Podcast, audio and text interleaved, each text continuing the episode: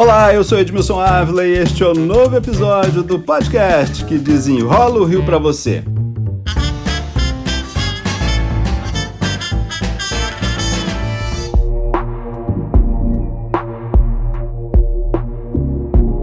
E o Rio de Janeiro já tem uma central anticorrupção, gente. É mais um serviço do 1746. Agora também foi criada uma nova regra para prefeito, vice-prefeito, secretário, subsecretário. Saiu no Diário Oficial, viu? A agenda deles deve ser publicada todos os dias na internet. Mais transparência. A corrupção no setor público atormenta a população com seguidos escândalos. Será que a Secretaria de Integridade Pública vai conseguir botar um fim nisso? Para desenrolar esse assunto, meu convidado é o secretário da pasta, Marcelo Calero, a quem eu já agradeço pela participação. Secretário, muito obrigado. Vamos começar falando aí primeiro dessas últimas medidas que eu falei aqui, é, o serviço do 1746, anticorrupção, e também essa novidade que é publicar sempre é, tudo que um servidor aí, né, do, do alto escalão vai fazer. Vamos lá, como é que vai funcionar primeiro o 1746. Olá, Edmilson, muito obrigado pelo convite. É um prazer falar com todos os ouvintes do podcast. Importante a gente primeiro ter na perspectiva, Edmilson, que essas iniciativas elas se inserem dentro de um contexto maior, né? um contexto maior em que a gente está é, é, elaborando, formatando, né? construindo um grande programa de compliance. Essa palavra é um pouco difícil, mas na, no final das contas ela quer dizer prevenção. Compliance é você é, cumprir certas regras com o objetivo justamente de fazer com que a corrupção ou as inconformidades, como se costuma dizer no jargão, é, não aconteçam. Né? Então, é, quando a gente cria uma central anticorrupção, por exemplo, e aí a gente se inspirou numa iniciativa de Nova York, em que as pessoas é, iam para a internet e diziam os momentos em que tinham pago, por exemplo, propina a algum agente público, quando a gente cria essa central, a gente está chamando a população para nos ajudar. E nos ajuda dizendo: olha, eu vi determinada situação, eu sei de um determinado caso, aquela pessoa, aquele agente público me pediu propina, por exemplo. Ou... Eu acho que isso é super importante. Vamos detalhar isso. Como é que eu, cidadão, posso fazer essa denúncia? Como é que eu posso ajudar? Olha, a gente quis é, usar o canal com o qual o cidadão está mais familiarizado, que é o 1746. Que, aliás, a gente sabe que nos últimos anos é, passou por alguns problemas, né, muitas reclamações de demandas não atendidas, mas o fato é que a gente está revitalizando esse serviço e a Central de Corrupção estar dentro do 1746 faz parte dessa revitalização. A pessoa liga para o 1746 ou acessa qualquer dos canais né, do 1746, porque a gente sabe que ele também está disponível por Messenger, por WhatsApp, e é, digita, no caso de quem ligar, é, é o 9, né, já está lá no, no, a gente chama é, no dial né, inicial, é, na URA né, inicial, e é, já é atendido por é, um profissional qualificado, capacitado, que vai poder pegar essa denúncia. Quem liga por, pelo, pelo telefone, né, quem faz a ligação para um 746, tem a opção é, de manter o seu anonimato. Alguns canais como o WhatsApp e o próprio Messenger é difícil, né, é impossível a gente manter o anonimato pela própria natureza desses canais.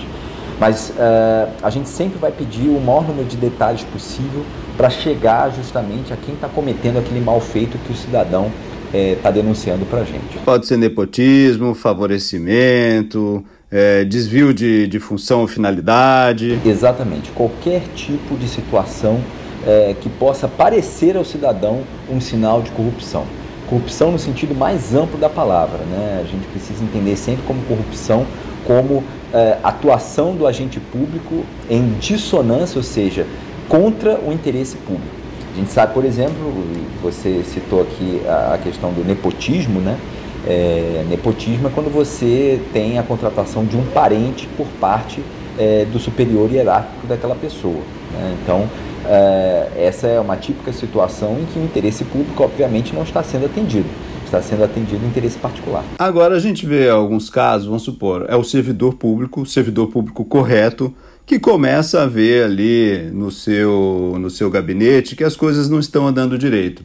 Então, o próprio servidor público, ele pode denunciar também e ele vai ter, vai ser preservado o servidor público começa a ver, olha, o meu, o meu colega aqui está levando dinheiro aqui da fiscalização, mas ele não é corrupto, mas é o colega aqui, é, ele vai ser preservado. Ele vai ser preservado e a gente está criando, na realidade, um programa específico para os servidores. Hoje eles podem usar esse canal do 1746, mas a gente entende que é importante também que, dada as peculiaridades do serviço público e, por exemplo, essa necessidade da gente proteger essas pessoas que se propõem a denunciar alguma situação de irregularidade dentro da sua repartição, dentro do seu departamento, né, da sua secretaria, a gente vai criar um programa chamado Reportante do Bem. Isso vai acontecer até o final deste semestre, a gente já colocou isso como meta lá no início do ano. É um programa complexo, porque envolve também uma série de questões jurídicas, né? como é que vai se dar essa proteção, mas a gente já está nesse caminho. E por enquanto o servidor já pode trazer essa denúncia por meio do 1746 para a gente. Bom, agora vamos avançar aqui. Eu sei que são partes né, de uma grande reestruturação, mas vamos falar também é, deste caso que é, é, botar tudo na internet. O prefeito, o que o prefeito vai fazer, tudo que for uma agenda pública, ele tem que estar tá ali, tem que constar ali. Por que, que vocês decidiram partir para esse ponto agora? Maior, uma das maiores questões que a gente viu né, que podem é, resultar em corrupção é o chamado conflito de interesse é aquela coisa, né? O servidor, o agente público que vende dificuldade, ou melhor, que cria dificuldade para vender facilidade, e às vezes também é, pessoas da área privada, empresários e tudo mais, que querem se beneficiar, né? Querem algum tipo é, de benefício do, do agente público ou da administração pública. A gente sabe que muitas vezes essas situações começam numa simples reunião.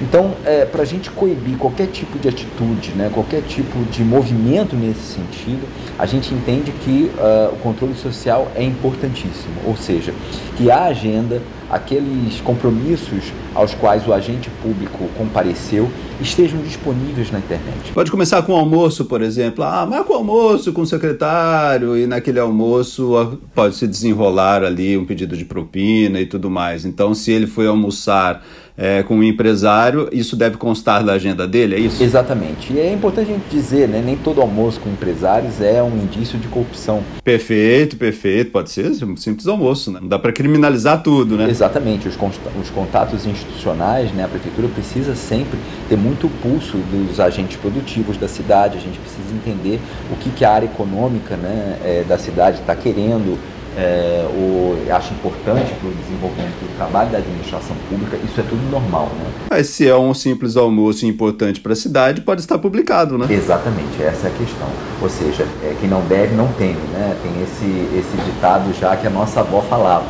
É, e é importante, inclusive, porque é uma proteção. Né? A gente sempre fala isso aqui na prefeitura. O prefeito Eduardo Paz tem é, procurado sempre enfatizar isso. Quando a gente publiciza, quando a gente torna transparente, por exemplo, a nossa agenda, a gente mostra que a gente não deve nada e não tem nada. Né? Que todos aquelas, aqueles compromissos são resultados de articulações legítimas, republicanas, que fazem parte da política, não podemos demonizar a política. E por essa razão estão disponíveis para quem quiser saber o que foi feito. É, então, é uma nova cultura que a gente está é, procurando inculcar aqui nos agentes públicos da Prefeitura. A gente começa esse período que vai da publicação do decreto até outubro, vai servir para a gente treinar os, os servidores, capacitar, é, rodar o sistema também. O sistema foi criado pela IPLAN, empresa municipal de informática, né?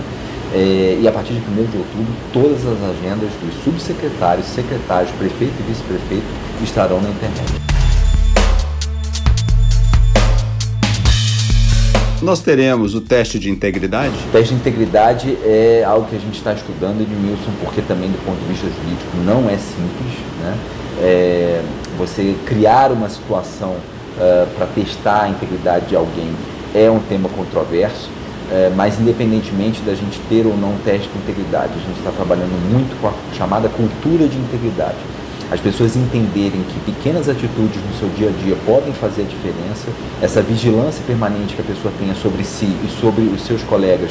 É claro que a gente não quer criar aqui é, uma cultura da delação, né? mas as pessoas entenderem que uh, em pequenas atitudes, elas sim contribuem para um ambiente íntegro. Um ambiente íntegro é positivo para todo mundo, especialmente para a nossa cidade, para os cidadãos que vão ter um interesse público atendido. Muita gente deve estar pensando, falando assim, ah, Edmilson, peraí, se o cara quer roubar, quer, quer desviar dinheiro, ele não vai fazer ali no almoço público, ele vai fazer no escondido, tem muita, muita, muitas maneiras de, de corromper, né? É, acabar, eu acho que a gente não vai conseguir acabar, né? O que vocês pretendem? Qual que é o, o, horizonte dessa secretaria? Edmilson, é o que eu sempre falo, a corrupção é igual água. Quando a água está escoando, ela sempre acha um caminho né, para sua drenagem. É, então a corrupção sempre vai arranjar uma maneira de é, tentar, quem é corrupto sempre vai arranjar uma maneira de tentar é, fazer com que a corrupção prevaleça. O que cabe à secretaria é criar cada vez mais obstáculos para que nós possamos impedir ou dificultar a vida de quem quer praticar a corrupção. Na verdade, vocês estão botando cadeados e vão botando cadeados onde, onde há, há uma possibilidade, é isso? Exatamente. Eu vou sempre com essa imagem da água escoando, né? A gente vai colocando ali barreiras, né? É, e dificultando a vida desse escoamento. Basicamente é isso.